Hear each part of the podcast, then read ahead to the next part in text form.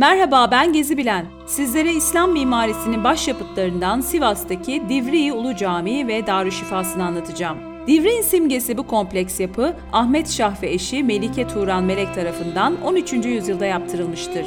İnşası 15 yıl süren eserin tamamı kesme taştandır. Tek şerefeli minaresini ise 1565'te Kanuni Sultan Süleyman yaptırmıştır. Evliya Çelebi'nin hakkında metinde diller kısır, kalem kırıktır dediği cami ve Darüşşifa 1985'te UNESCO Dünya Miras Listesi'ne girmiştir.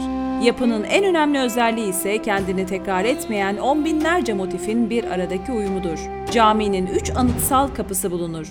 Bunlardan en görkemlisi Kur'an-ı Kerim'deki cennet nimetleri tasvirlerinin nakşedildiği cennet kapısıdır.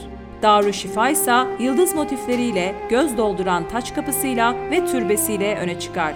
Zira bu türbede Ahmet Şah ve eşinin kabri bulunmaktadır.